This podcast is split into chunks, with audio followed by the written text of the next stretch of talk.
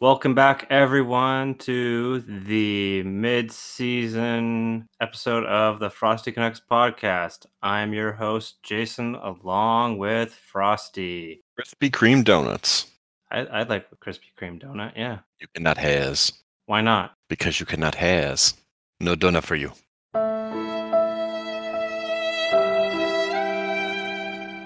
No, I'm sad.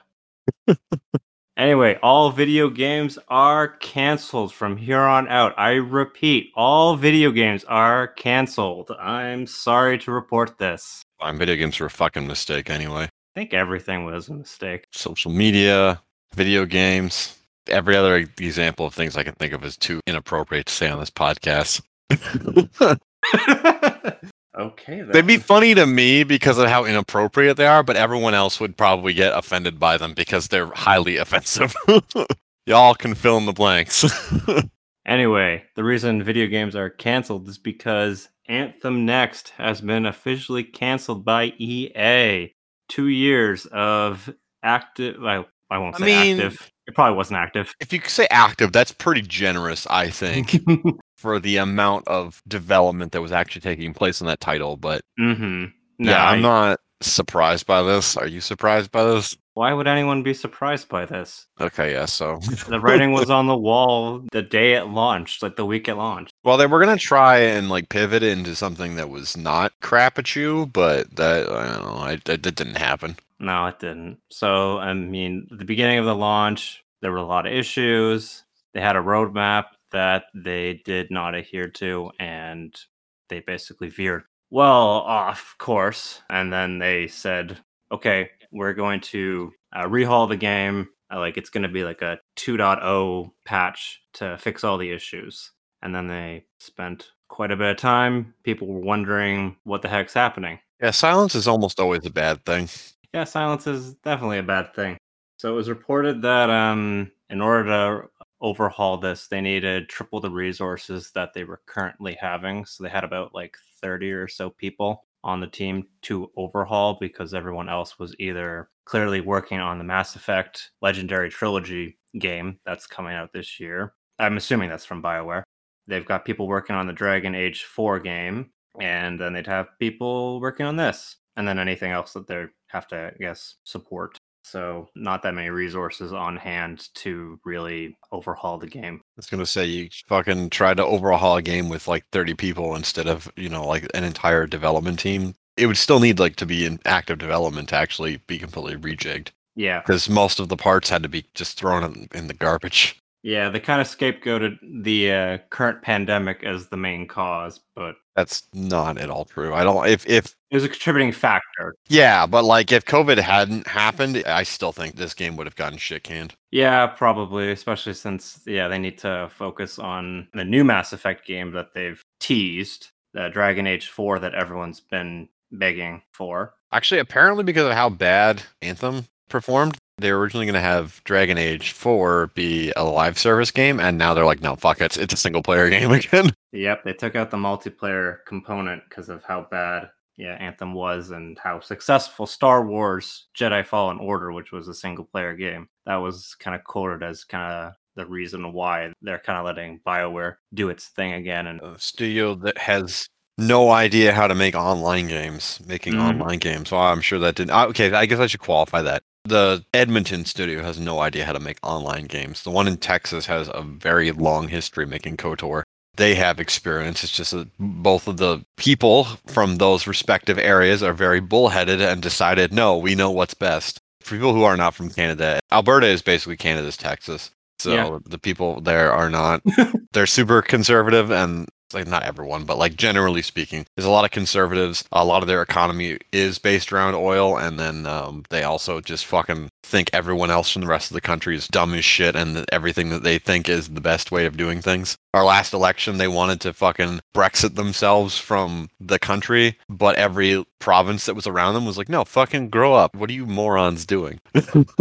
Yeah, I don't know why they would try and repeat that after Quebec tried to. Oh man, Quebec has been trying to do that for years. I think we should let them fucking separate, and then we should invade them and then take them over again. What the fuck? and then forced them to be an English-speaking province. Oh, God.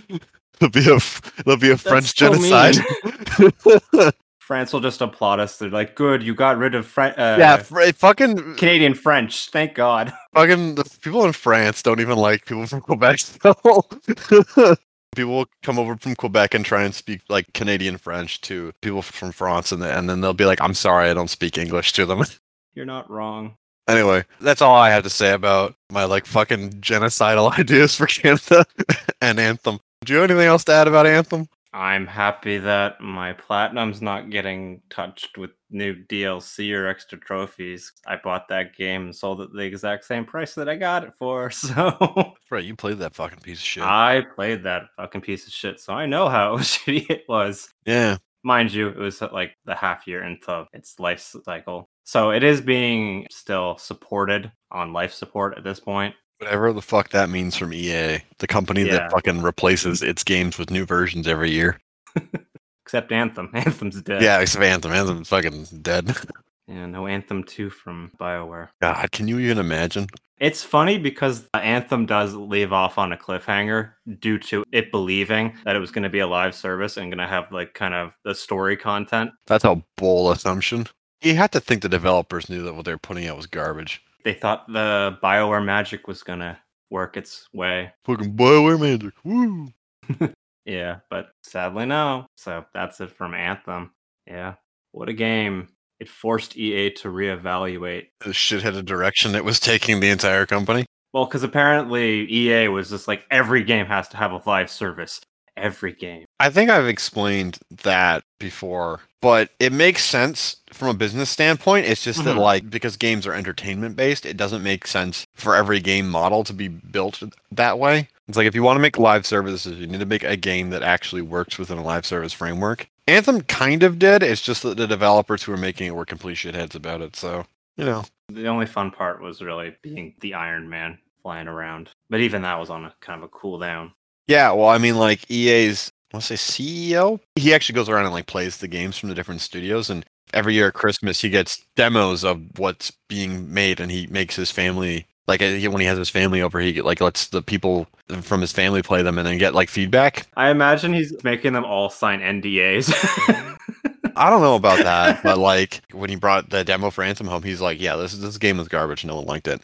And then he's like, you have, I think it was like, Jason Schreier wrote up a whole big article about it. I recommend everyone read it about Anthem's tumultuous development, but he gave them like five or six weeks to turn it around. And like, they put in the flying last minute into their build because they kept putting it in and taking it out and putting it back mm-hmm. in and then taking it out.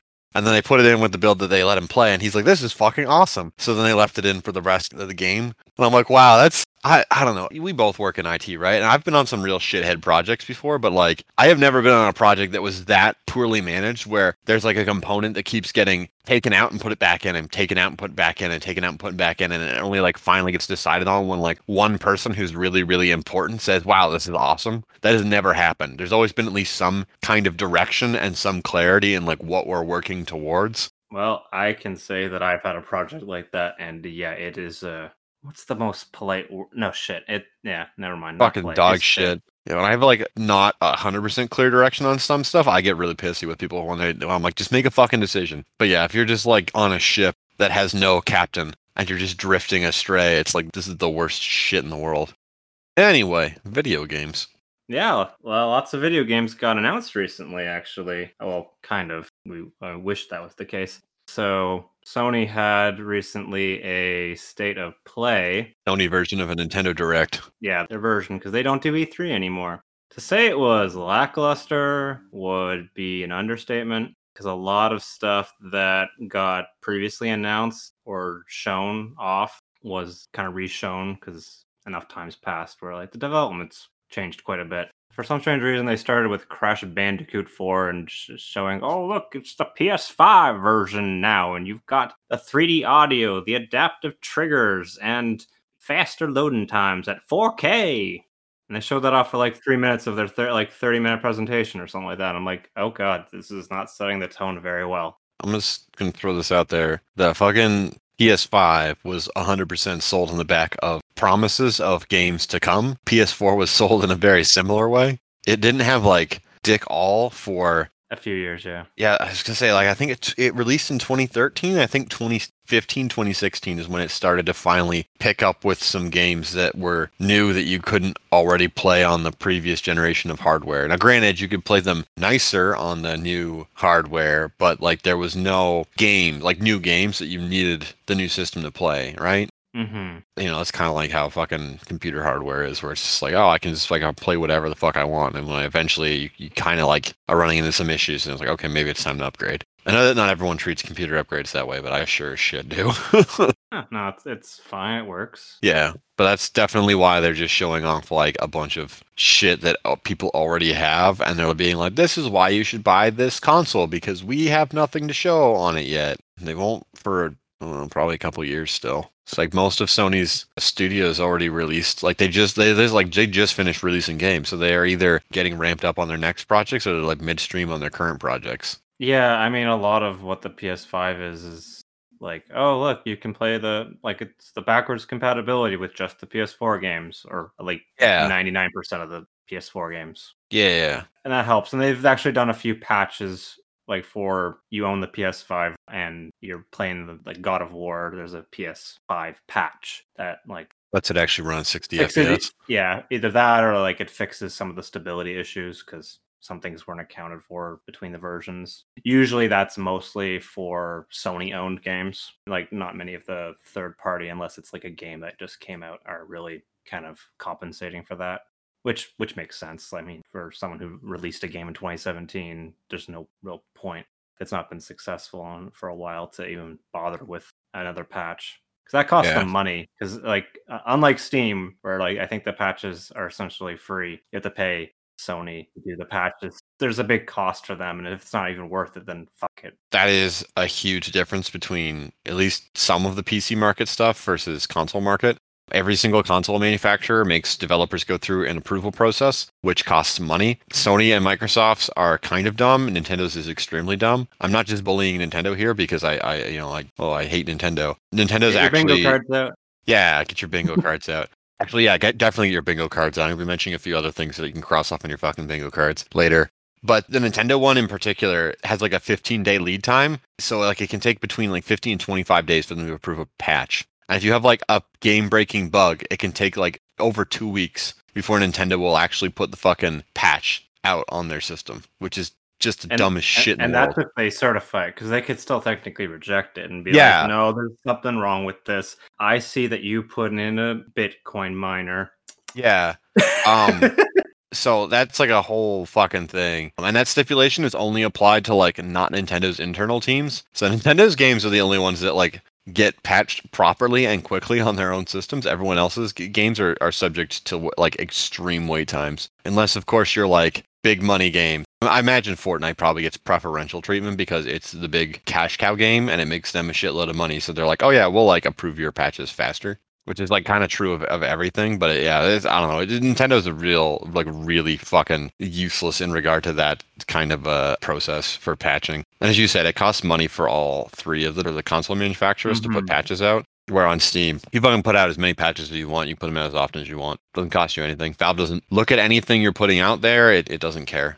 I remember one incident where Game Freak, actually, they put a game out on Steam, like Tempo the Badass Elephant or something. It was on, mm, um, yeah. It was on P S four as well, I think. Yeah, on the Steam version, it like launched and it didn't even have an executable file when it launched. So people were like downloading nothing and being like, I don't understand why the game's not working. And it was like this for a few hours until they realized that, and they, you know, they fucking patched in the game actually being in the game.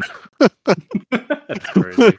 Yeah, but it's like, you know, all they had to do is see that like someone was like, hey, the game's not in the download when you download it. And they were like, oh shit. And they added it to the download and then like uploaded the version as like a patch. And then everyone who downloaded it from that point forward had like the thing, and everyone who'd already downloaded it immediately got a thing that was like, oh, hey, there's an update available. So, which is the way it should be. You shouldn't fucking hamstring developers on when and how they can patch their fucking game. It's like a tool that a developer should always have available to them. I mean, there's sometimes when a developer just goes, it's not financially viable for me to patch out this bug, and then they just give a workaround instead and say, sorry, yeah. I didn't make enough money on this game. Uh, here's yeah, here's the workaround for this game breaking bug. That's also why you see stuff like Stardew Valley it gets all of its updates several weeks earlier on Steam, and all of the beta testing and stuff happens on Steam and only Steam. So they had like version one point five of Stardew, I think almost two months before the consoles got it. It was released yeah. onto Steam.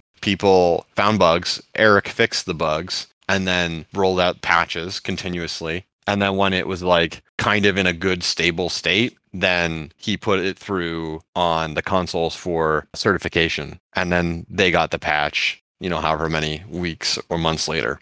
I think Hades did that as well, where Hades was like fucking like five or six minor versions ahead on Steam versus the Switch version, because like on Steam it can get updated immediately. All of like the new fixes were in that, and then like eventually when Supergiant had like enough of them, they kind of like bunched them all together into one big update and then pushed it out to the Switch. Yeah. Anyway, uh, back to what they announced. We went on quite a side tangent. Yeah, sorry, that was a huge side tangent. I'm I'm, I'm sorry. no, no, no, no. It's good to talk about. Final Fantasy seven Remake Intergrade, because god damn it, Final Fantasy. Can you explain what that is to me, because I don't understand. So, oh, this is a this is a confusing nightmare. Is it just like some Kingdom Hearts level bullshit? You don't have to be specific. Is it just like a Kingdom Hearts level bullshit thing? So, Intergrade is essentially the P S five version of the Final Fantasy seven Remake Part one with a Yuffie D L C. She comes to Midgard. Uh, she's one of the characters that you get outside of Midgard, so they've changed okay. it even even more. Well, yeah, they're already gone off script, so they don't give a fuck. Exactly. So apparently that's like two chapters. It's just going to be like extra side uh, content. You can only get this on the P S five. The P S four version will skip the Yuffie D L C, which Sony's only brought out like two thousand P S fives, so who the fuck's going to be able to play this? Nobody for a really long time. Okay. They announced that for March, the P S Plus collection had Final Fantasy seven Remake. Okay. But if you got that from the P S Plus, you cannot get the free upgrade to the Final Fantasy seven Remake for P S five. Square Enix is a dog shit company. Unlike if you have the physical version, or if you have you paid for the digital version, those I I believe you both get free. Why the hell?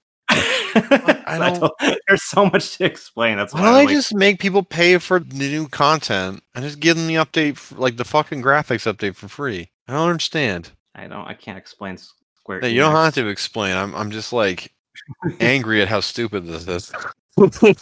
Well, then they announced that there was going to be a mobile version in twenty twenty-two that basically is going to, I guess, encapsulate the entirety of Final Fantasy seven, probably broken up into parts again. And then they announced the Battle Royale of Final Fantasy seven. What the fuck is this? Square does so much drugs. Who, why? This is Project why? Final Fantasy seven, baby. It's going to be like this for ten years. ten to fifteen God. Years, they're gonna. I'm surprised Final Fantasy sixteen is even in development. I thought they they'd just be milking Final Fantasy seven forever at this point. Fucking Jesus Christ! See, I was gonna play Final Fantasy seven Remake if it came to P C. After everything I've heard about it, I really don't want to. And the more stuff that keeps happening, the more I don't want to even touch this game. It sounds like just a fucking trash fire. If it was just the free upgrade, I think it would have worked better. And then maybe if they said the D L C, and then you just like charge twenty bucks for the D L C. Yeah, but it should have been. It it looks like it's playable on the P S four. That's part of the problem that people are finding, because it's like, yeah, well, I why? bet Sony probably fucking paid. Probably. Like, hey, can you give us some fucking ad space for this thing? And Sony was like, yes, but P S five. And they're like, okay, that's not uncommon. Uh, there's a lot of things that Capcom has worked exclusively with Microsoft on. Specifically because Microsoft was would give them like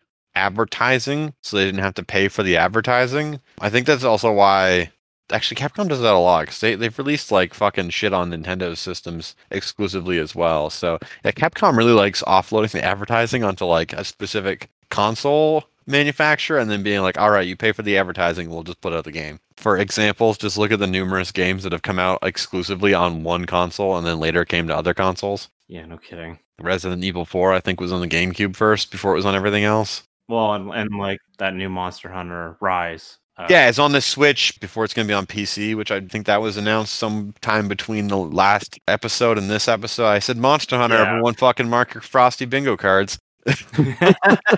It'll probably come to everything after the exclusivity's over. I have thoughts on that, but we were already... I, I don't want to keep fucking derailing stuff. We'll go off a quick list. Uh, Kenya, Bridge of Spirits. Uh, it's apparently... a It's more of a budget title, so it's got like that thirty dollars, forty dollars price tag. Yeah, so. I was going to say, it, it already has a pre-order on Epic Store for like forty dollars Canadian, I think. Housemarque showed off a little bit more of its Returnal game. It's a roguelike, because when you die, you crash land back on the planet, and then the game, the environment changes. That is a roguelike. Oddworld Soulstorm. It makes its way to P S five and P S four early April, and you'll get it free on P S Plus if you have a P S five, but not a P S four. Alrighty.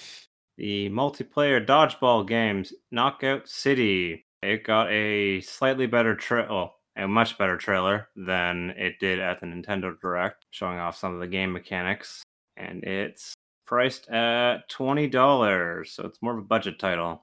Yeah, I don't, E A fucking hates putting out free-to-play games, and I always feel like when they put out these smaller multiplayer games that benefit from being free-to-play, because then people could just, like, download them and try them. It's, like, not the first time they've done that, either. But I guess you could kind of get it for free if you already have E A Play, because they usually put them on there, too, so... Yeah, if not, like, a little bit later, yeah. Finally, uh, something new. That has two jokes because it's actually a new game, and fucking Craig has been dying over and over again in this recording. Yeah, we've been having some issues with our fucking recording software to the point where it's like, hey, maybe we should actually switch over to both of us recording a local file, and then just I'll send mine over to Jason for editing afterwards. Yeah, there'll be changes after the thirteenth episode. It was at this moment that he knew. He fucked up.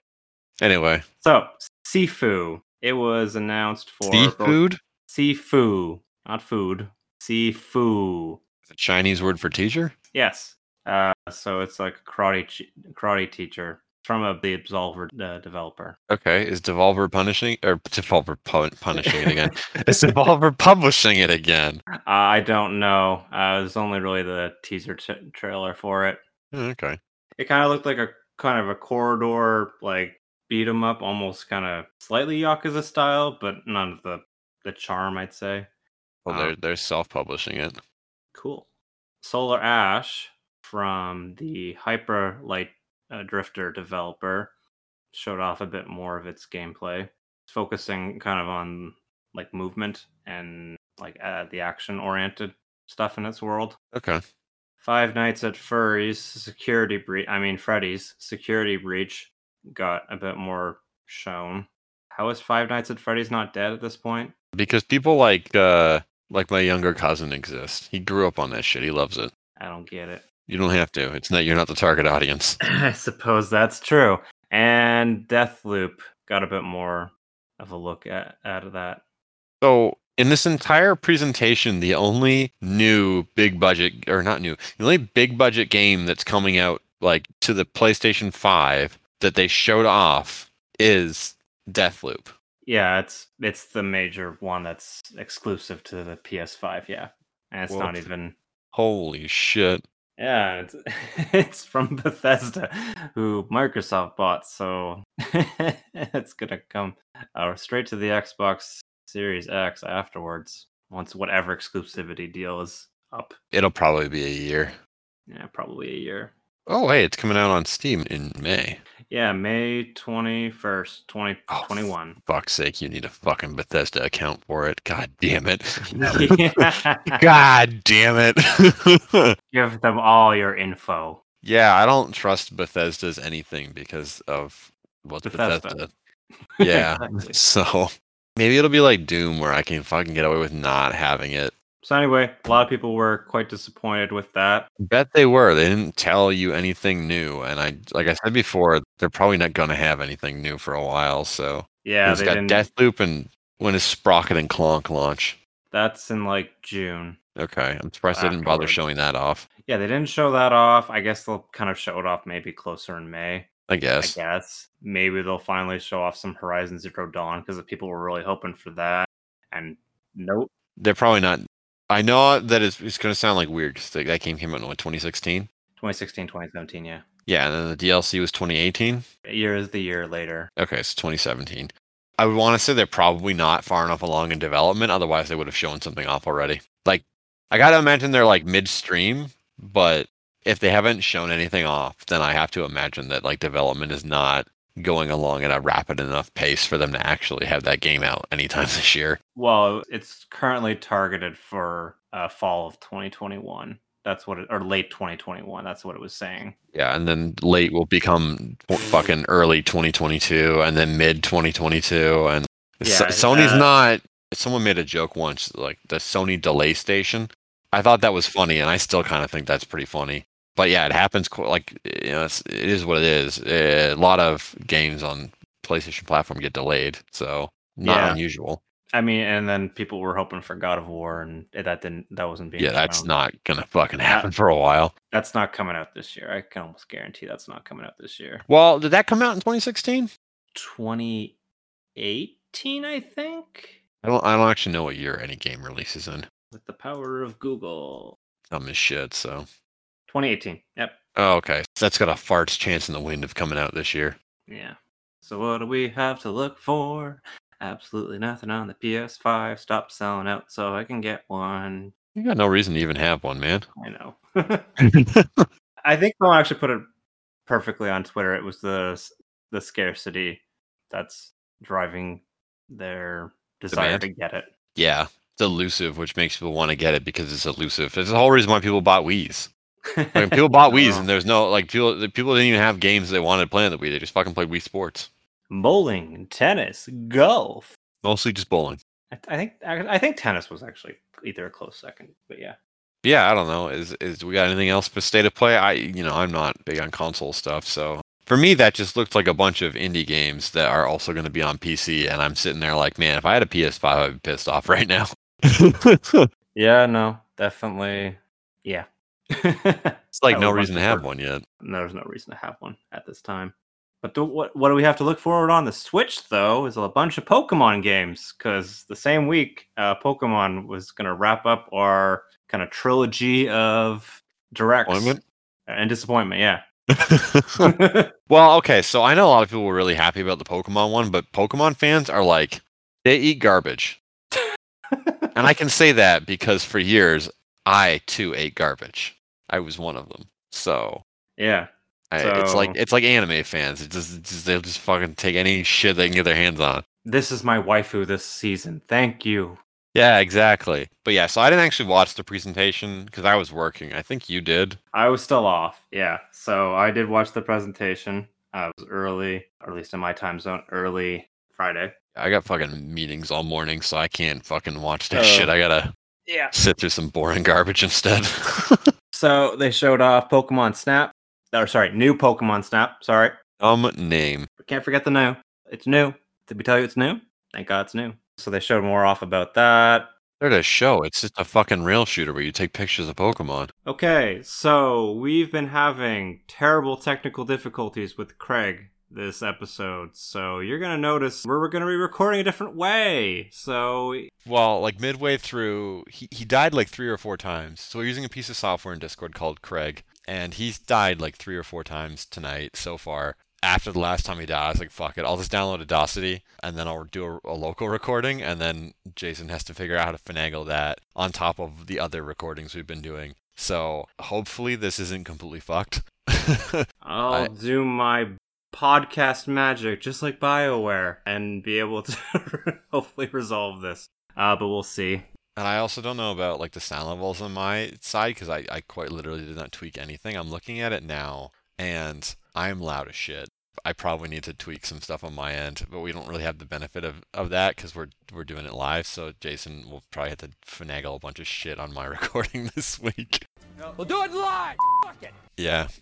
I think you made a joke about the fact in the, the previous recording that uh, what gameplay to show, it's just an on Yeah, it's just an on-rail shooter, so I, I was like, what the fuck did they even, sh- like, why do they, what new shit did they even need to show off? Uh, they showed off. And then and we talked about how there was a fucking apple that they're not calling an apple. Yeah. I'll, I'll mention one more thing, because that, that, that was a weird tangent. Um, they're, they've got this glow thing that if you throw it at them, the Pokemon lights up, so at, at, during the night, then... Oh, that's, okay, that's cool. You get different... So yeah, I should have actually mentioned that. Uh, I'm not going to thank Craig for fucking up, because... well, whatever. Don't it. yeah, don't fucking thank that degenerate piece of software. He he can no longer hurt us. Yeah, he can no longer hurt us. We banned him from the server. uh.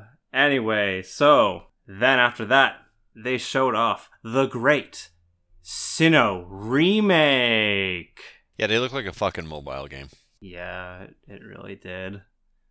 So, yeah. It's apparently a one-to-one remake, which is very bad. Platinum is demonstrably way better than Diamond and Pearl for a number of mechanical reasons. I re, mechanical and design reasons. And they're remaking Diamond and Pearl, which, like, in my opinion, are the worst games in the entire franchise. So that's, like, a huge mistake. I think they were going to remake them. They should have implemented some of the changes Platinum had, specifically making Fantina the third gym leader instead of the fifth gym leader, and also having the improved Pokedex, because the Pokedex in that game is dog shit. Like, mm. actually. It is, yeah. I think that th- this is a really misguided remake. I think that there's a lot of improvements that should have been applied to it, and if yeah, if it's a one-to-one remake, it's not going to be very good. Well, it's going to be as bad as the first, as Diamond and Pearl were, which is extremely, in my opinion, so, you know. Uh, and not surprisingly, this was a game that the Game Freak isn't actually developing, like, oh, yeah. in the in-house. It was offshored to a different company with oversight from Game Freak, so of course the Sinnoh game got probably the worst treatment, because it doesn't look like Pokemon Sword or Shield. It doesn't even have the same treatment that the Pokemon Let's Go games yeah. got for the Gen one re-re-remake, because they've released that quite a bit. Yeah, they've released Gen one a ton of times. They've milked the shit out of it. Yeah. And then, after that, they kind of showed off... The Breath of the Wild game. clone. Yeah, the Breath of the Wild clone. The Breath of Pikachu. Oh, sorry, Breath of Arceus. Oh, that reminds me of a text-based joke that I saw and I just remembered. It was a picture of the Diamond and Pearl remakes, and then it was The Legend of Arceus, or whatever the hell it's called. Yeah, and then it was Pokemon like, Legends Arceus. Which Pokemon game are you most excited for? The one that looks like The Legend of Zelda, or the one that looks like Legend of Zelda? And then, like, beside the Diamond and Pearl one, they had the picture of, like, Lonk's Awakening. And then beside the Legend of Arceus one, they had Breath of the Wild. That's clever. Yeah, I thought that was really funny. And yeah, like you said, very clever as well. But yeah, it's like the first time that Game Freak's actually making a new Pokemon game in uh, twenty-five years? Yeah, this was the twenty-fifth anniversary. Hey-oh, I got it right. Didn't even watch the presentation. So yeah, that's... That's a thing. Yeah, that's a thing that's happening. You, it looks like you roam around an open world game, uh, open world environment rather, and you can like stealth and you can catch Pokemon. And all of the animations in the game look like dog shit. No one talked about that, but I, I don't know. I think it's the truth. I think some people have talked about it because definitely that frame rate was like... I'm not even talking about the terrible ass frame rate. I just like the way that the Pokemon were animated. They were like moving around the environment without actually having any kind of like animation to them. Yeah, hard to say. It looked like a Unity tech demo or or like a fucking game made in... uh, what's that? Dunkey made this joke. I'm just rehashing what he said, but what the fuck? What's that PlayStation thing that you can make games in? Dreams. Yeah, it looks like a fucking Dreams game. Like, as far as the way that the creatures were animated in the environments, I thought it looked really, really stiff, and they were just kind of, like, moving, like, along axes without actually being animated properly move across them. Right. People can be angry at me if they want to. I didn't see anything from the trailers I watched after the fact that looks like you should get excited about it.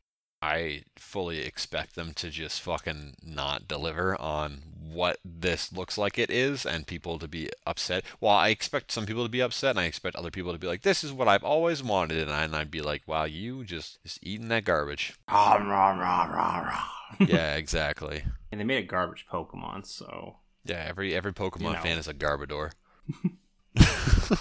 So, Pokemon wrapped up, and um, that ended the trilogy of disappointment with Nintendo Direct, State of Play, and the, that Pokemon Direct. So, yeah. What a time to be alive. Yeah, what a time to be alive indeed. I think that the fact that people are not in the office in person means that, like, development, there's a lot less pressure to crunch, which is why a bunch of games are being like pushed back. It's because people aren't being like worked like a bunch of fucking like slave labor mules, to actually yeah. get yeah I guess mules is probably a, a more appropriate thing to say, but people are like not being pushed to their absolute like extreme limits to put out these fucking games on whatever the fuck schedule the business people decide on. Yep. I mean, that's probably not a bad thing. It's just that means that unless you like indie games, fucking you got nothing to play right now, or not much of uh, of anything to play right now. So that's the kind of the big takeaway. Yeah. Nope. You got yearly FIFA and Madden and all those games to keep you company. Yeah. At least in October. Anyway. We've been talking enough, and we've been distracted by Craig quite a bit. Thomas had a question. Yeah, Thomas's question. So Thomas asks, "Oh, geez, hold on, let me see here." No, I'll just read it. Ver- I'll read it verbatim. It's a couple sentences, but I'll read it verbatim because it gives context. Thomas says and asks, more of a discussion point thing, but I've been playing a fantastic F P S game by a smaller developer called Project Warlock. When I look at the Steam community page, there is very little content by Steam standards. With so many games constantly being released these days, we know how important word of mouth is to small developers, but as the player, if you enjoy one of these smaller games, do you feel obligated to publicly sing its praises? Is this kind of public support just as valuable to smaller developers as actually purchasing their game? So it's kind of like a more of a broad discussion point. But yeah, do you mm-hmm. feel obligated to sing praises to small games that you really enjoy, and uh, how valuable do you think that is versus just purchasing the game? I would say I don't feel obligated, because I mean, when you're buying a, like a game, a service product, and you never have to feel obligated to yeah sing its praises, mm-hmm. at least in my opinion. If a game does kind of get to that level, though, I will kind of do word of mouth, like my friends, family, uh, co-workers, et cetera. I wasn't much of a person who liked to use social media. Like, I got Facebook when I was in early university because my parents were like, "You can't use that Facebook. It's bad for you." And I, and then I got it in university because they're like, "Well, we can't control you anymore." That's and hilarious. I, got... I didn't really understand the hubbub about it in, in high school when I, maybe it's just because I got to disconnect from it for so long. Yeah. I never understood it. I didn't have Facebook until college either. And I only signed up with for it because I had a summer job where I met a bunch of people, and the only way I could keep in contact with them was through Facebook. So I was like, well, I guess I need this fucking piece of shit now. I don't even use it that much anymore.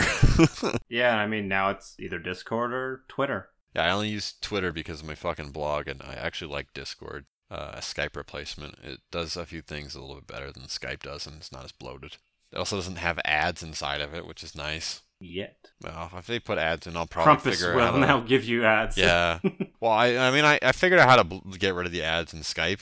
If you go into Windows, you could, or your Internet Explorer, you could actually blacklist the I P that the ads came from, and then they wouldn't come up in Skype anymore. It'd just be an empty white box where the ad was supposed to be, which is hilarious. hmm. But yeah. Anyway, getting back to the question. Yeah. No, I don't feel obligated, but I definitely will do word of mouth if it's a, a game that I really, really like. Uh, what about you? I have a fucking blog. What do you think the answer for me is? I I yeah. started that blog primarily because I felt like a lot of games that were great, that were really small, weren't getting any attention from anyone. And I said, I want to fucking shout about it at people. And did it work? That's part of... No, not really. Um... So that's part of the reason why I started the blog. So when I play a game that I think is really good, I want people to know that I think this game is really good, because if they have never heard of it, it might be something they would enjoy. I want them to know about it, because there's like a lot of games that come out on Steam that aren't necessarily like the best thing you're ever going to play, right? Like for every Hades that comes out that everyone fucking knows about, there's like a hundred games that are like not of the same level of quality, but they're like good games. They're not They're not crap tier games, they're like enjoyable, they're just more niche products that you might not have even heard of before. I even have trouble finding those games too, right? So it's very, I think it's very important and very valuable for people who find these like really niche, really small games to be like, hey, here's this game that does these very specific things really well. And if you like these very specific things, you will really like this game, because you might not fucking find that shit on your own. I like to mm-hmm. share that when I find a game where I'm like, oh man, this game does, like like I said, like this very specific type of thing really well. I think like one good example of that is Baba Is You. That's not exactly the most fucking well-known puzzle game. I, I think more recently it got picked up a little bit, but it's like one of the best games that came out in twenty nineteen, and a ton of people don't even fucking know what it is. No, I mean, I the only time I heard about it was from you. Yeah, exactly. And that's why I fucking wrote about it. It did get an entire video f- from Mark Brown of Game Maker's Toolkit, which I think caused a lot of people who were not already aware of it to know it, because he has an audience of over like a million people now. But yeah, I was on that fucking train at the beginning of the year when it came out in twenty nineteen.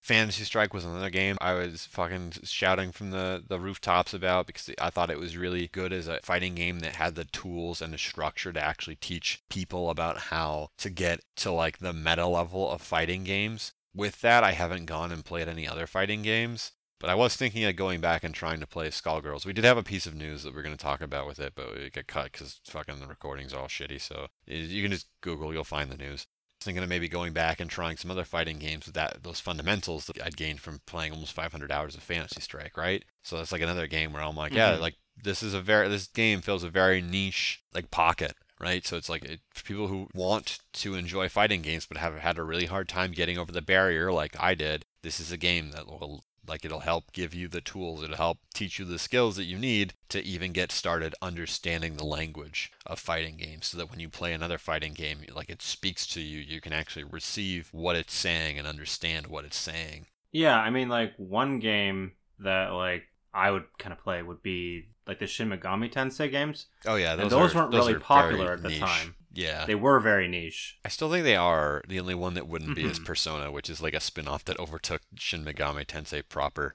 Yes, for, for sure. But it definitely has helped to elevate the series as a whole. Oh yeah, for sure. People actually are like, "What does S M T even mean?" Um, and some people mm-hmm. have like, I think, discovered it because of that. And they're like, "Oh, this is the series that like Persona is from. Like it's that's what it's a spin-off from." Yeah. But yeah, I'm like very big on when I when I find a game that I think is like really, really good, I will try to, to champion it a little bit. Even if only like a few people end up listening, I still try to do that kind of stuff for the games that I really like.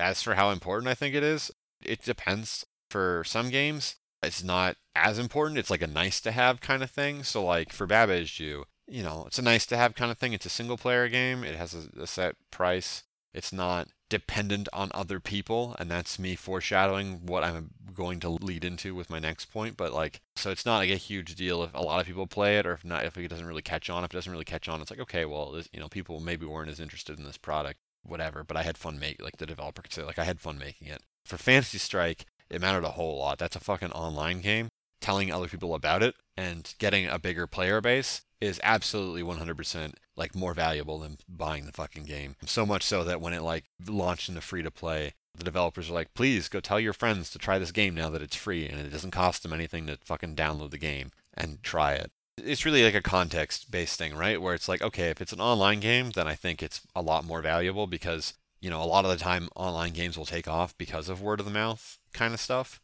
Where, you know, for maybe like a single player offline game, probably still helpful, but like I wouldn't say it's as essential. Yeah, I would agree with that, because there's been some times where developers have kind of sent out like the codes for the games out to like popular streamers. Oh, or, yeah, for like, sure. So uh, influencers, what yeah. they're called.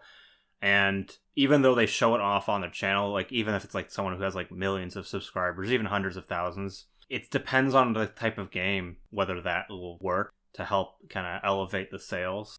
And sometimes it just doesn't work at all. Like, I remember, I think it was like Jacksepticeye, he played this game, and then the developer kind of cried afterwards, going, I didn't get nearly as many sales as I wanted by having him, like, show it off. He had, like, got, like, three million views off of it, and I got, like, thirty sales at most. Yeah, I forget what game that was, but I remember that article. That developer was really fucking salty about how, yeah. like, small the conversion rate was on Jack's, the views versus how many sales they could potentially yeah, attribute yeah. to that video. Mm-hmm. I don't... What fuck game? Hold on. Can we Google that? I don't that? remember the game. I just remember... Yeah. That's old-ass that, that news, article. But let's see here. Dev complains... oh, there we go. Jacksepticeye. Here we go, Jack. It's okay if you don't find it. Yeah, I can't I can't fucking find it. Don't this. worry I, about it.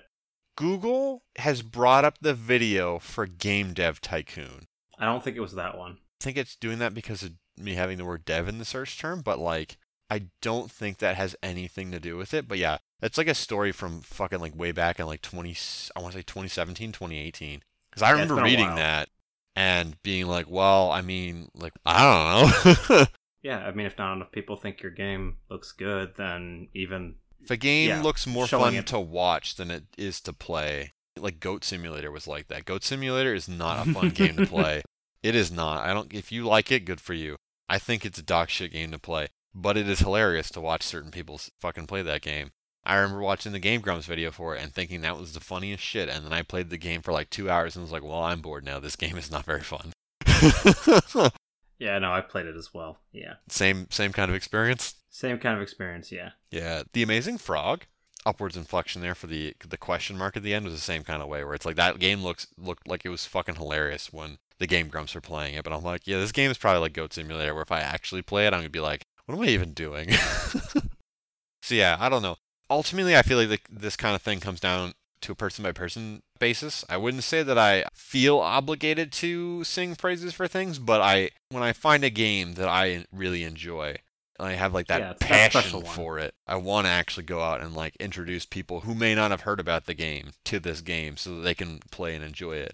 I think Crosscode was like another example of that. Like it's a hybrid between like a J R P G and an action R P G. The story is like very J R P G, but actually good instead of actually crap, which is what most of them are. Spicy fucking opinion there. You can cross that off your Frosty bingo cards.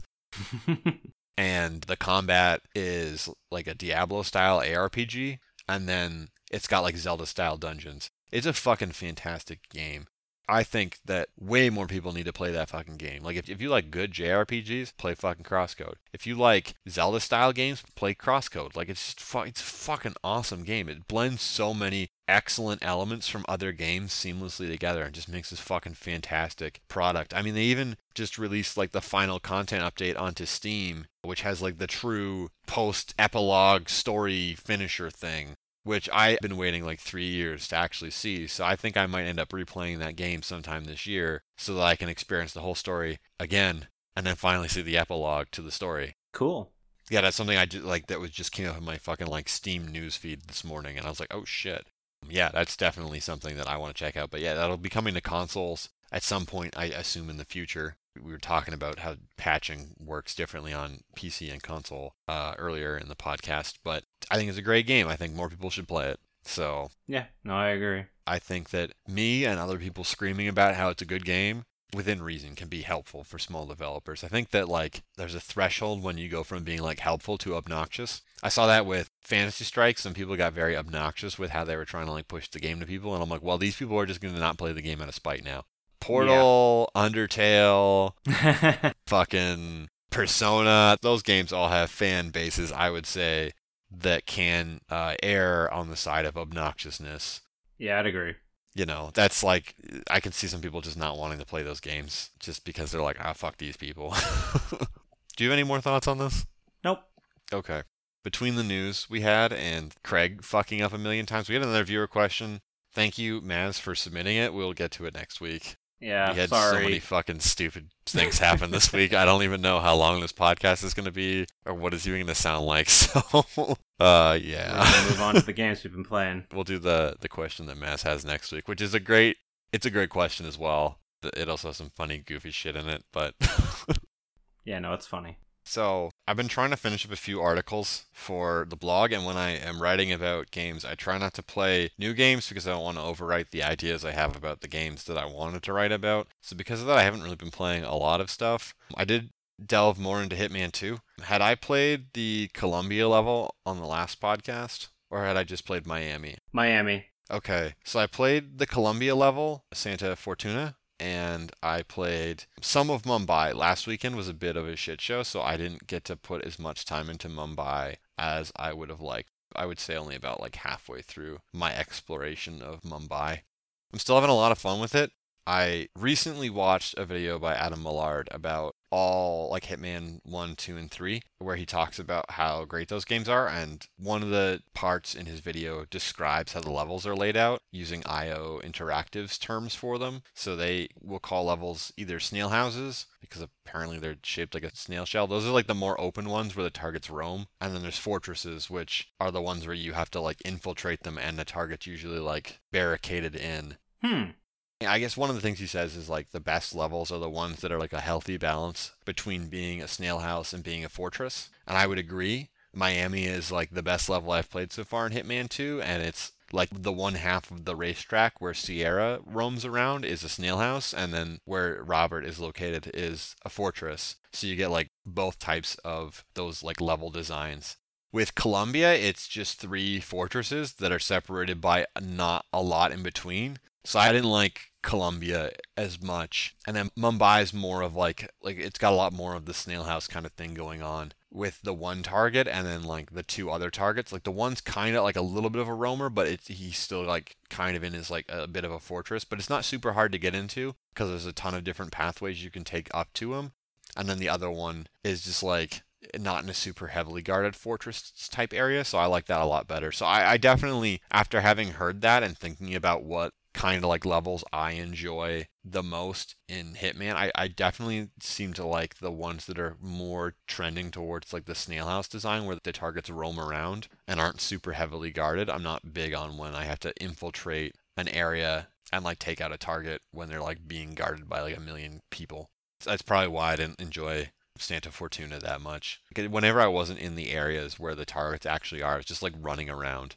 So it's just like, oh, this is fun. Like it's like, yeah, yeah. I, I, don't, I didn't like that level as, as much, just because it, it felt like it was just like you're just flip flopping between two extremes, where you're just like, okay, you're out in the open and nobody cares what you're dressed as or what you're doing, and then when you're like in their enclosed areas, suddenly it's like everyone. Anytime you like fart, everyone like looks at you and is like, you're not supposed to be here. So I mean, um, probably the better parts of like the. The fortress-like levels would be the ones that are really condensed. Yeah, or like have like the like multi layers in them, right? Mumbai and the the Spanish uh, location, they're really fucking big. Well, Mumbai seems really big, but like once you get a feel for it, it's not very big. It's just like a lot of the level just looks really similar, which is like its own problem.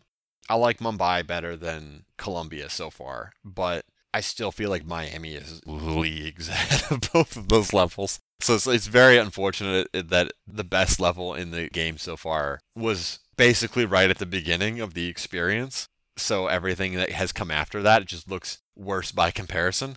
I hope that, because I have levels five and six, and then like I bought the gold edition because you said to get the gold edition. Mm-hmm. There's a, like a seven and eight. So I have four levels to go. I don't know anything about yet to go through. I hope that there's a level, at least a level or two that are like kind of in the same vein as Miami, hopefully one that is close to. I th- I've heard that Miami's the best level in the game, so... I... Yeah, I think Miami's the best level in the game, but I I at least really liked the neighborhood level. Okay. I, it's in it's in the U S, I think. Okay. But yeah, and then there's that the lighthouse level. level with the storm that you talked about in our Game of the Year episode. Yeah, the, that's in the resort well. location. Yeah, that's more of... I'd say it's it's... Because there's three targets. It's yeah. two parts snail house and then one fortress. Okay, I could I could dig that. It's like I'm not I opposed think, to the I fortresses. I think that would, that would be the comparison, yeah. Yeah, I'm not I'm not opposed to the design. I just don't like when it's like the only thing that's used in the level and then it's separated by a bunch of fucking nothing. The Columbia level is. There's just like a lot of nothing between the three fortresses, which sucks. Mm-hmm. It's not like the worst thing in the world. It was still fun to play through. It just wasn't as fun as Miami, right? Which is, you know, we just said it's probably the best level in the game. Yeah. That's really the big thing I've been sinking more time into. For your Frosty Bingo cards, I also popped into Slay the Spire briefly and played a number of runs in that. I had fun with it. One of the things that is very interesting, in a, in a world where I've played Hades, you can mark your bingo card for that, and it's more action-oriented. I felt like in Hades, you have a lot more control over the outcome of your run. You can get complete dog shit drops, but you can still win in Hades. At least I found that you could still win in Hades, regardless of what kind of shit I got in the run. Certainly it was easier or harder based on getting like a really good combo, but I could still brute force my way through by just like playing really, really well. In Slay the Spire, if you don't draft a good like wombo combo in your deck, then at least in the higher ascension levels, you lose.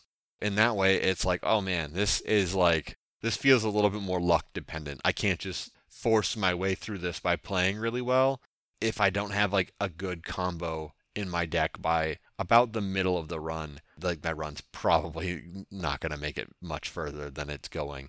And I get like that finding those like crazy combos is like a big part of the game, but it, it's still, it doesn't feel as good as Hades, where it's like, oh yeah, I can just like action my way through all the problems in this game.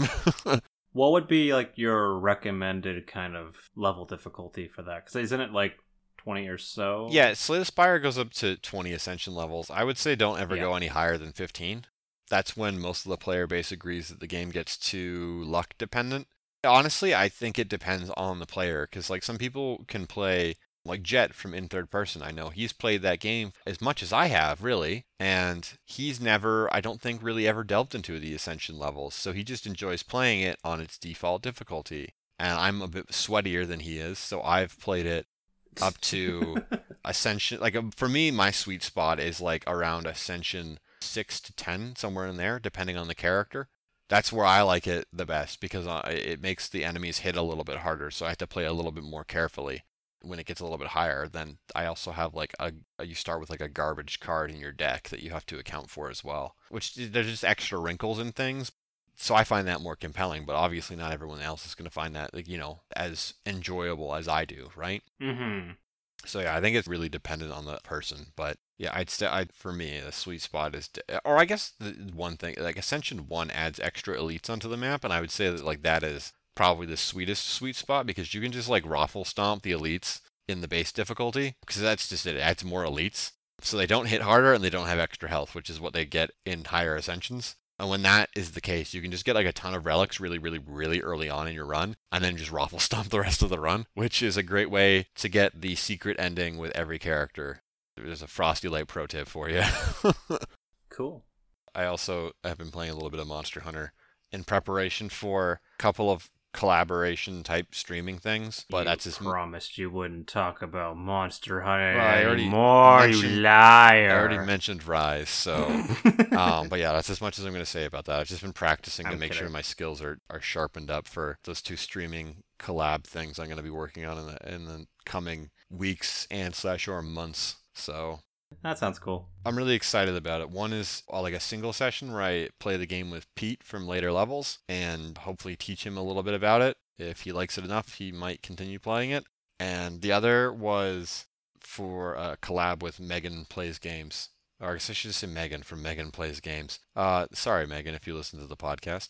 She's like a FromSoft game expert. When I've been watching how she plays Sekiro on her streams, I'm like, man, you like know all of these bosses to a T. You know like exactly when to do all the.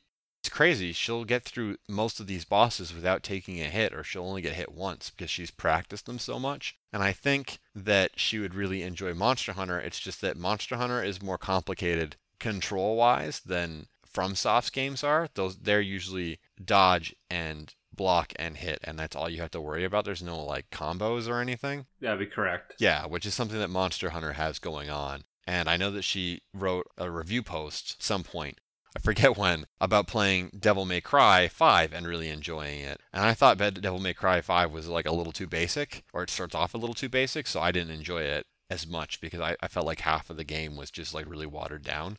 I had the thought of, okay, well, I've never played Dark Souls, and my biggest problem with Dark Souls is that, like, there's a huge learning barrier for, like, the technical side of things. I can combat my way through stuff, but, like, I get really irritated when I look at a game and I can't figure out, like, what its systems are or what its stats are. And if the answer is to go to a fucking wiki page for everything, that pisses me off. But if I have a Sherpa who can explain things to me as I'm going through, that won't piss me off as much, because I can be like, what's this? And they can explain it to me, right?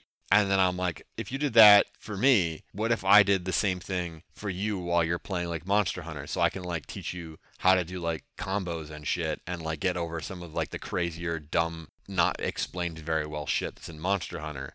So that was the idea I had. And I hadn't actually brought this up anywhere else, but we did agree that it was something we wanted to do as like a collaboration type thing. So I'd be streaming Dark Souls, and she'd be like teaching me how to play Dark Souls, and I she'd be streaming Monster Hunter while I teach her how to play like Monster Hunter. So cool. Yeah, I thought that was a really neat idea. I think it'll be really fun to do, especially because I kind of always wanted to get into FromSoft's other games. So yeah, Dark Souls is a good one to start with.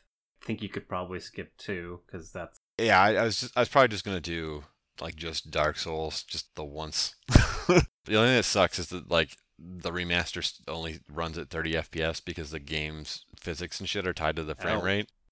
It doesn't even run at sixty on, on P C, but uh, whatever. Oh dear, I didn't know that. It's, it's the reason why Bloodborne doesn't run at sixty either. They tied fucking game logic to the the frame rate. If it was at sixty, everything would move twice as fast. That just sounds like extra hard mode. Yeah, it would be. Yeah, because it's some, like... Some of the fans would like that, actually. Probably. There's e- Now there's easy mode and there's hard mode. Yeah, well, that's just it. It's like one of those things where normally having sixty F P S means that you have twice as many frames of like animation to react to something. If it, the game's programmed to run at thirty F P S only, when you run it at sixty, internally the logic of the game still runs the same, so it's just, hey, everything just looks like way the fuck faster. And moves way the fuck faster. It, it's pretty ridiculous. There's a, a ton of bad Japanese game ports on Steam that, that are like that. I remember before Monster Hunter actually got on Steam, there was like a off-brand Monster Hunter kind of game. I can't remember the name of it. It was a Vita port, though. And, uh... Oh, there's God Eater? Not that. I know what God Eater is. It was something that started with a T. I'm sure there's some people who okay. immediately already um, know what it is based on that description and are shouting at their fucking whatever device they listen to this podcast on with the name. I think Tokiden sounds like kind of what I think it is, but I don't think that's the right name. Oh, yeah. Yeah, no, I think you're right. Am I right? It's, it's about fighting demons. Yeah. No, I think you're right. Or at least it's something... if you're not pronouncing it right, you're saying it close enough. Yeah. Or Tokiden or something. Yeah. But yeah, Total Biscuit did a port report on that game. He was running it on his FreeSync monitor with an uncapped frame rate. So the game was running at like one forty to one sixty frames per second or some shit. The monsters were just like flying across the screen and the character was just doing like a Sonic the Hedgehog run everywhere because the game oh was programmed to run at thirty F P S. So like when the frame rate was increased, everything just fucking moved faster. That sounds incredible. Yeah, so like I just like the monsters were just like flying, or demons or whatever were just like flying all over the screen, and like yeah, like your character did like a Sonic run everywhere. It was fucking hilarious. Not good because people were spending money on this product that clearly didn't work, but also hilarious because it's just like, look, what is this? What the fuck is going on? Anyway, I've spent enough time talking about things that don't actually matter for the games we've been playing. What have you been playing, Jason? I've been playing some Marvel Spider-Man. Did my second playthrough. I was gonna say again, and yeah, you just you just answered that. Yeah, this, this I, is the trophy I, run. Uh, this is the D L C and a new game plus and a difficulty trophy run. Okay. It never goes down below the twenty-five dollar price tag, and I was just like, eh, you know what? I feel like Spider-Man, but I don't feel like paying for the Spider-Man Morales game just quite yet. So this is gonna whet that appetite. Yeah. So it really does make you feel like Spider-Man. Oh my god, get the fuck out. At its core, Insomniac Games' adventure strives to make you feel like Spider-Man. Thank you, I G N. But yeah, so I hadn't ever played the D L C, so I guess I'll mostly talk about uh, kind of that. You say D L C, you mean the Miles Morales stuff, right? No, no, no. There's a season pass with the original Spider-Man game. Oh.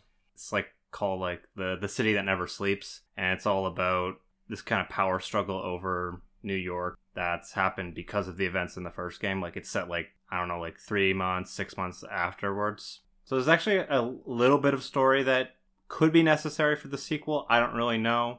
There was a couple characters who changed quite drastically with their motivation. Like like one was, I actually shouldn't probably say it because that's spoiler. Yeah, I might not want to get into that for spoilerinos. Yeah, so I'll I'll skip by that. But anyway, uh, they change quite drastically over the course of those events, and I wouldn't be surprised if you kind of needed to know that for whenever Insomniac releases Spider-Man two, two whatever Electric name they Boogaloo. Give that.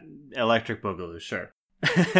So I'd say this D L C is about like a five to ten hour campaign. It's over like three portions. So first one's kind of focusing on a heist with Black Cat and kind of interactions with her and... What the fuck is Black Cat? A jewel thief, basically. Is that like the Marvel version of Catwoman? No, she looks kind of... Well, maybe. Is it a woman walking around yeah. in a black gimp suit? No, you're right, you're right. I'm sorry. I'm... I don't know superhero things, man. Neither do I. Then the second one is about this mobster called Hammerhead. He's got a piece of metal in his head, so he basically will headbutt anyone and basically kill them that way. Okay, well, that's the that's, all yeah. right. He's picking people up in one of the scenes and just going, "You're dead." It's my vibranium skull or whatever. So he's hammerhead because his, he he's like a hammerhead shark, or he looks very deformed. Yeah. Or is it okay? And then the, the third one is kind of dealing with some of the fallout from the second one, and I'll skip that one because it's kind of the climax of that whole story arc. All right. Overall, the D L C is pretty good. I think for the thirty dollars or forty dollars price tag, it would have been quite disappointing. What the D L C does is it doesn't really improve over the main game, which is kind of a problem. Like, it's it's good, but it's not like... It doesn't reach the same level that the yeah the main doesn't, campaign does. It doesn't hit the same heights. Yeah, it doesn't say the... Yeah, the same heights, doesn't hit the same story beats. And I guess you really... It's it's harder to do that with, I guess, the, the way they kind of episodically released it in chunks. Okay. But whatever. And then I played an ultimate difficulty playthrough, but I already had my character like fully maxed out, so it was pretty easy. So yeah, yeah I guess it makes sense. One thing that was kind of funny was uh, you notice that there's a pacing problem when you're just doing story missions, because Spider-Man will be like, oh, I gotta go around the city, and like even the game will tell you, you should go do some side stuff. And I'm like, I'm just finishing the main story, and then it'll just, you just have to wait for it to give you the next story beat. Like, even in New Game Plus, when it really should just be like, you go to the next story beat, you go to the next story beat if you really feel like it. That's interesting. So there's a bit of a pacing problem. Like, it's not too bad, because it's like maybe like four to five minutes, and then the next story mission will come up, and you're you're just kind of swinging around anyway, maybe collecting a few things. So it's not the worst, but it does break the flow. And I didn't notice that in my first playthrough, because well, I would had, do the yeah, side stuff. Yeah, I was going to say, you had shit to do. Yeah, you had shit to do, but yeah, on a New Game Plus, it doesn't really work as well if you were just strictly focusing on finishing story missions, which those are definitely the highlights. This really was kind of the Arkham of the Spider-Man games, and Insomniac knew what the hell they were doing with the Spider-Man license, because controlling Spider-Man, it really does make you feel like Spider-Man. Ah, I, I did it twice. The only good modern Marvel game to come out. Yeah. That's a shot Unlike... against the mobile games and that trash fire that Crystal Dynamics released. Uh, you want to know something funny about that Avengers game? They made it even worse. They've made it even worse. Yeah, I, Maz sent me the headline mm. for that. Yeah, I was going to save that. But yeah, no, they're going to make it more grindy. Yeah, that's fucking, that's and a great thing to do. The cosmetics are going to be less random. And I'm like, that's a great thing to do in a fucking what? game that's already having a hard time retaining players. Yeah, make the grind to get to level whatever the cap is. Let's say it's fifty, even bloody harder. Like, yeah. God damn, I don't know what the hell they're doing with that license. Neither it's, do they. Yeah, yeah. It was a shitty time to release anyway, because it was it's COVID, and clearly it needed a lot more polish. Because yeah, what was it? The the Hulk said disgruntled grunt. Oh and, like, yeah, that's fucking the robot uh, text voice. To speech disgruntled grunt. It was just missing. Yeah. Oh my god, that was that's the funniest thing to come out of that game. It should have just uh... been the fucking grunt. You don't need to have text to speech say that it is happening. Oh man. What about Breath of the Wild? Hmm. You playing Breath of the Wild. Oh, I actually didn't again end up getting to play Breath of the Wild. I forgot about that game. Don't get mad. And that's a good sign. Fans, Holy fuck. I just got distracted by some other games.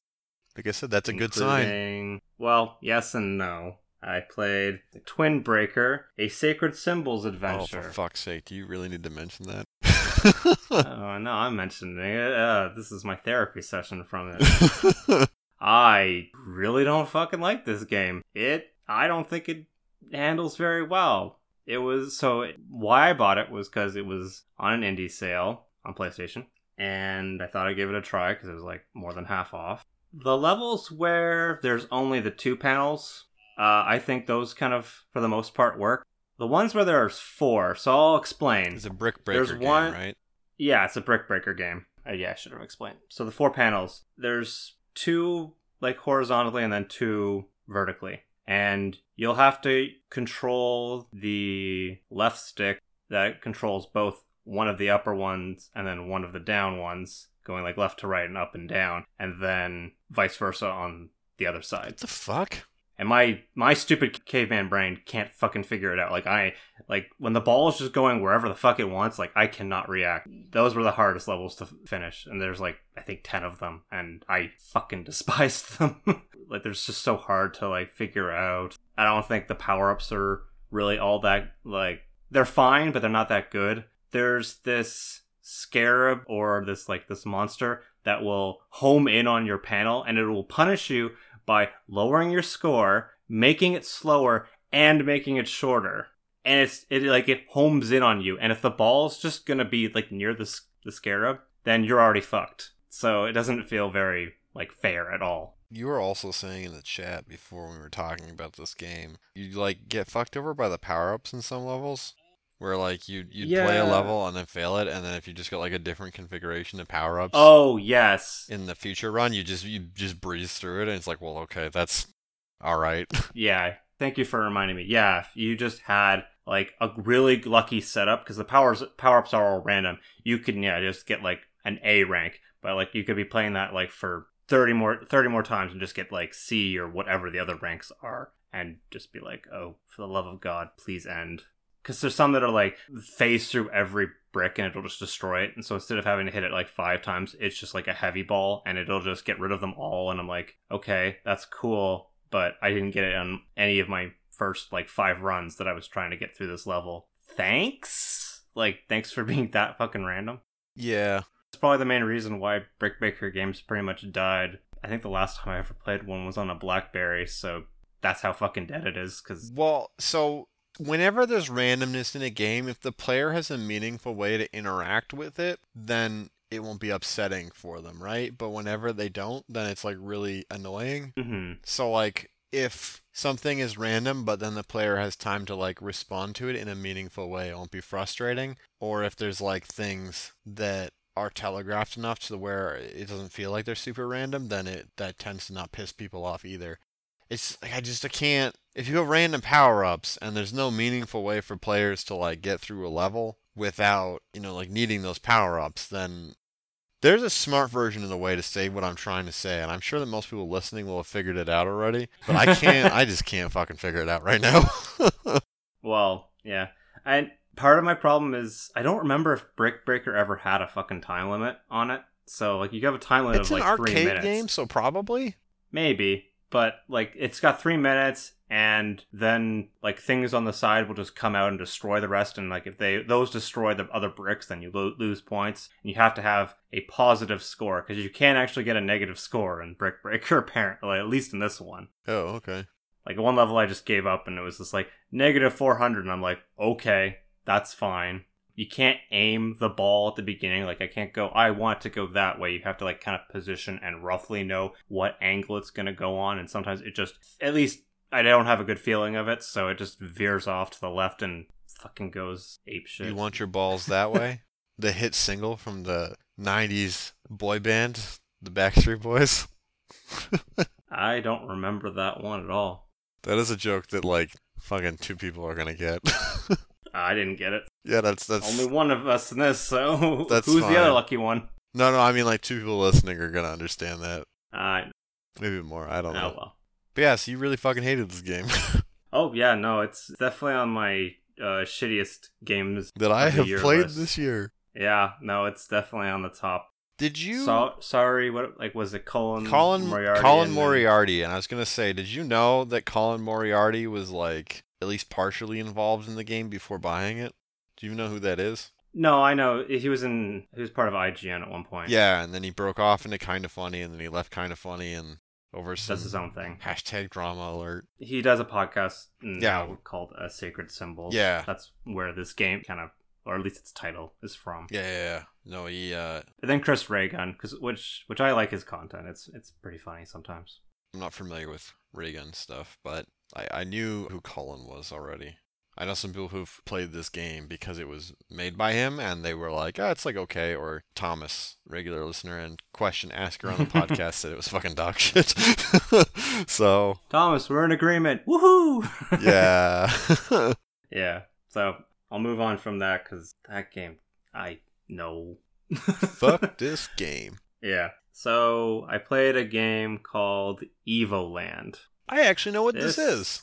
And yeah, you said you knew what this was. This is a game where you basically get game mechanics throughout the adventure. So, at, like, I'll give it a kind of brief description of the first area in the first game. You only have the ability to, to go right, and then you pick up a chest. And then that one says, you can go left now. Then, then there's another chest. And then you get that chest, and it says, okay, you can move in all four directions. So, with getting the chest, you progressively get more gameplay. So it'll start like off in like two D, no textures, like black and white. And then it's like, oh, you got the color. Now you got the music. Now you got this, that, this, that. And eventually it gets into part where you're in three D, kind of this, the same style as like Final Fantasy seven, where there's the backgrounds that are already preset. Yeah, it takes the name Evo Land very literally. So it's like mm-hmm. you slowly evolve in the same way that games have evolved over the period of like, what's it, like twenty or thirty years? I don't know how far in it gets, but it starts off from like roughly yeah. bumblefuck nothing to like, I know it finishes somewhere in three D. Yeah, it doesn't look great in in three D, but like it, the whole point is it's kind of a kind of a goofy little game. Mm-hmm. The first one clocks in at about maybe, I'd say three to four hours for your first playthrough. Okay. And then I did like a really quick cleanup one where like I was trying to get, they've got some hidden collectibles and it was easier just to restart from scratch. And I that like that took one two hours. So okay. It's not a whole lot of meat on that game, but it this Evoland collection also contained Evoland two, which I believe that one is does, the meteor of the two games. That one's the meteor of the two games. That one clocked in at about fifteen, twenty hours. Yeah, with getting all the extra side stuff within that. That one does it a little bit better with the evolving. So you start off in present and it's kind of like better two D graphics. And then there's a t- there's a time traveling mechanic where you'll go fifty years in the future, and then that one you'll be in three D. And then if you go in the far into the past, you'll kind of be looking like G B A Pokemon kind of graphics. And then if you go even farther in the past, it's like Game Boy, not even the Game Boy Color kind of graphics with the sprite. So that's kind of a visual way of kind of assuming a lot of people played Pokemon. or I mean, there's not an insignificant number of people who have played Pokemon, but yeah, assuming that the fucking people who listen to this podcast have played a Pokemon game before. Yeah, I mean, that's the kind of the best way I can describe it. Yeah, so I really like that the evolving is tied to the time traveling. I think that's kind of a neat idea. Other than the tutorial area, they don't really kind of do the same things with the chest where it's like, oh, you, you got the ability to listen to music now. Thank God. They kind of go away from that and they actually put in a little bit of a story. No random encounters. It's all kind of action oriented. And then this one also changes gameplay quite a bit. So there's one where it's like a Fire Emblem kind of tactics game, and that's okay. And then there's a beat 'em up, kind of like um, Streets of Rage or I think one of those kind of fighting yeah, games. Streets of Rage would work as an example. Yeah. And that's okay as well. So you're going to notice a trend here. So it's it does a lot Everything of the things game does. Very okay, but nothing really well. It Yeah, it's it's master of, or sorry. Jack of all trades, master of none. Yeah. Yeah, thank you. You're welcome. That's kind of the main problem with it. I conceptually like the idea, though, that the game's kind of evolving. Unlike Chrono Trigger, which would be kind of the comparison to the time traveling, whereas that kind of stays with the same art style and just changes the locations, like going prehistoric, going to the future. The planet keeps changing with the times. This one changes the graphics with the times. And the mechanics, it sounds like. Overall, yeah, kind of the mechanics. So I think Chrono Trigger is much better in the fact that it kind of stays the, well, yeah, it's like the same with the mechanics, but then changes game. The environments. I think that works a lot better. But Evoland, I would say, is just kind of, it's good. At least the second one is like, an, it's it's fun enough that it's, it'll distract you. Okay. And last thing I've been playing recently has been a Plague Tale Innocence. Rat King. Yeah, Rat King. That's what my wife and I keep calling the boy. If that's a spoiler, I'm sorry, I didn't know that yet, so tough shit. What? What? Oh, if he actually is the king of the rats. I don't know. I haven't finished the game yet, oh, so okay. I can only kind of do my... I'm about, like, I'd say two-thirds, maybe? Done. Maybe he's a gray seer, and he's got a bell in his pants. I don't that know. Is a Warhammer reference that exactly zero people listening to this podcast will get. Including myself. Yet again. I swear I know video games. It's like a board game, but yeah. Anyway. Fuck. Well, it's Warhammer, right? I know it from the Warhammer spin-off video games, but anyway, continue the Rat King game. Yeah, so this game is kind of a stealth game that's got a bit of escort kind of quest mechanics, which God, that just that's going to sound really bad, fucking awful. But it's handled okay because the the overall puzzles are very, I'd say, basic. Okay, there's not a lot of they're basic. They're basic because, like, even I was... They visit Starbucks and get a fucking venti every single time? God fucking damn it, no. uh, Starbucks is closing stores now. Hey, good riddance. They're not doing well in the pandemic. I bet they're not. Is anyone? But anyway, yeah. This is set around a plague. Mm-hmm. H- hence, hence in the tale, a plague tale. And the characters are basically kind of just surviving. Honestly, this is more about, like, a band of children basically surviving in... a plague, and the plague is quite different from what we're, we know, where the rats are just fucking apeshit scary. They're probably the most terrifying part about the game. Like Dishonored-style rats, they don't give a fuck. Yeah, they're Dishonored-style rats, yeah. They do not give a fuck. Their introduction is probably the funniest, because this old man definitely knows that there's the fucking rats, doesn't tell the kids what's happening. That's supposed to be the big surprise. And he goes away from the light, and he's just like, oh, I hope my friend's okay. And then she, he hears the rats. He's like, I need the light. And he starts shuffling like closer and closer. And I'm just like, are you dumb? You know what's fucking happened. You even said, oh, me and Father Johnson, we're the only two alive in here. So I'm laughing my ass off.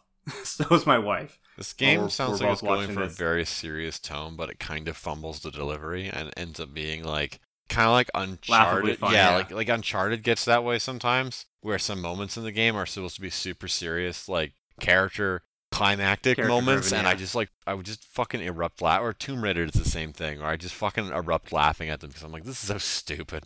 Honestly, I think that works in its favor because oh boy, oh it's, it's just kind of funny. There's a lot of the mechanics where you need to like lure the rats to guards and like get them to gobble them up so that the guards get the fuck out of your what way. What the? F- okay. There's some good stuff about this game. There's enough mechanics in this that, like, and you're steadily getting some more upgrades throughout the story where you can either fight off the rats or you can fight off the guards a bit better. Either it's really easy or I'm just really good with my resource management, so I'm not ever running into problems where I'm, like, out of shit. It's probably really so, easy. I think it's probably really easy. If I remember correctly, it's got, like, a fifty percent of people who play this game actually get to the end, like, finish all the chapters. Oh, yeah, then so, the game's fucking easy as shit, then. The the game is, yeah, the game is really easy. Not to knock you, because I know you're probably better at games than I am, but, like, yeah, if that many people finish the fucking game, then it's probably super duper easy. Yeah, it's either really super easy or it's really, really good. Yeah, it's not that there's anything wrong with that. It's just like a lot of the reasons why people will stop playing a game is if they like hit a block where they can't get past it and they'll just be like, oh, fuck this, and they'll just put it down and never pick it back up again. Yeah. So in that regard, it, it's really easy, but I'm enjoying the story, even if there's some goofy parts. Even if there's parts where I go, why the fuck would you do that? That makes absolutely no sense. Okay. It's kind of landing uh, enough where I think, yeah, it's, it's a really, really good game. And if you can kind of pick it up for, I'd say the fifteen to twenty dollars price tag, even maybe thirty dollars, I think it's worth it. What about the Xbox Sexbox Pass? Oh, I didn't know it was on there. Yeah, I, well, it was, was the last time I had subscription for it anyway. Cool. So if you, if you get it that way, give it a whirl. Yeah, because I'd... If you don't like it after the first little bit or you think it's a bit too gruesome, then yeah, then, then stop. Because, I mean, it's set during the, the Black Plague, essentially. If you know some history... The big plague. You know what the fuck happened. Yeah, a bunch of rats gave people diseases that could have been fucking dealt with with modern penicillin and taking a bath. Yeah, one thing I did find really funny was there's, like, they're in a village, and then she's like, don't touch that soap. And I'm like, that's, like, probably the best thing to grab. You should grab that. Why aren't you fucking grabbing the soap? Those peasants were... She tells the little boy, like, stop, don't do that. Peasants and I'm were like, dirty. I guess. So when you get to that town, like, everyone's telling you to basically fuck off, but no one's telling you there's a fucking plague. Like, you have to, like, realize it, but the player knows what the fuck's happening. It's really funny. It's the same as fucking right now. People won't tell you that fucking pandemic's happening because they don't believe it's happening. Well, some people, anyway. I didn't think about that like that. Yeah, this is about the same, then. Yeah. Anytime there's a fucking pandemic, there's a bunch of people who will deny there's a pandemic, and a bunch of them will die. Fucking shit just got too real there. So I'd say this is kind of on the, the top end of my list for this year. Okay. I'm, I'm enjoying it quite a bit. But uh, with that, and no longer having to deal with Craig, this is the end of our podcast. Yay. I have no idea how long this will be or if this will be any good, but thank you for listening regardless if you've gotten to this point. Yeah. You can follow us on Twitter at the Frosty Canucks. You can follow us on any of the platforms we are on, such as Anchor, Spotify, or Stitcher. You can follow myself, Jason, at Javim Animation. That's J A V M Animation. I post some stuff like what I've been playing recently, what I think are the pros and cons. I've got to catch up on a few of the games that I've talked about today with some posts, so look forward to that. And with that, Frosty. I write pretty regularly on my blog. I was talking about having written some posts.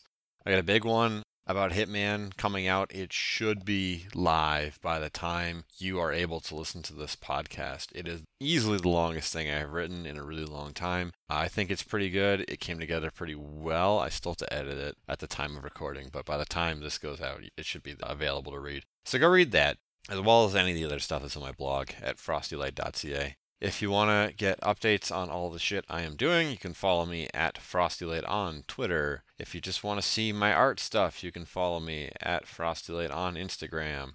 I am currently doing some deep dives into improving specific things in my art stuff, so there might be some posts on Instagram over the next few weeks showing somewhat different style of art. I don't think it's too different from what I normally do, but it's also...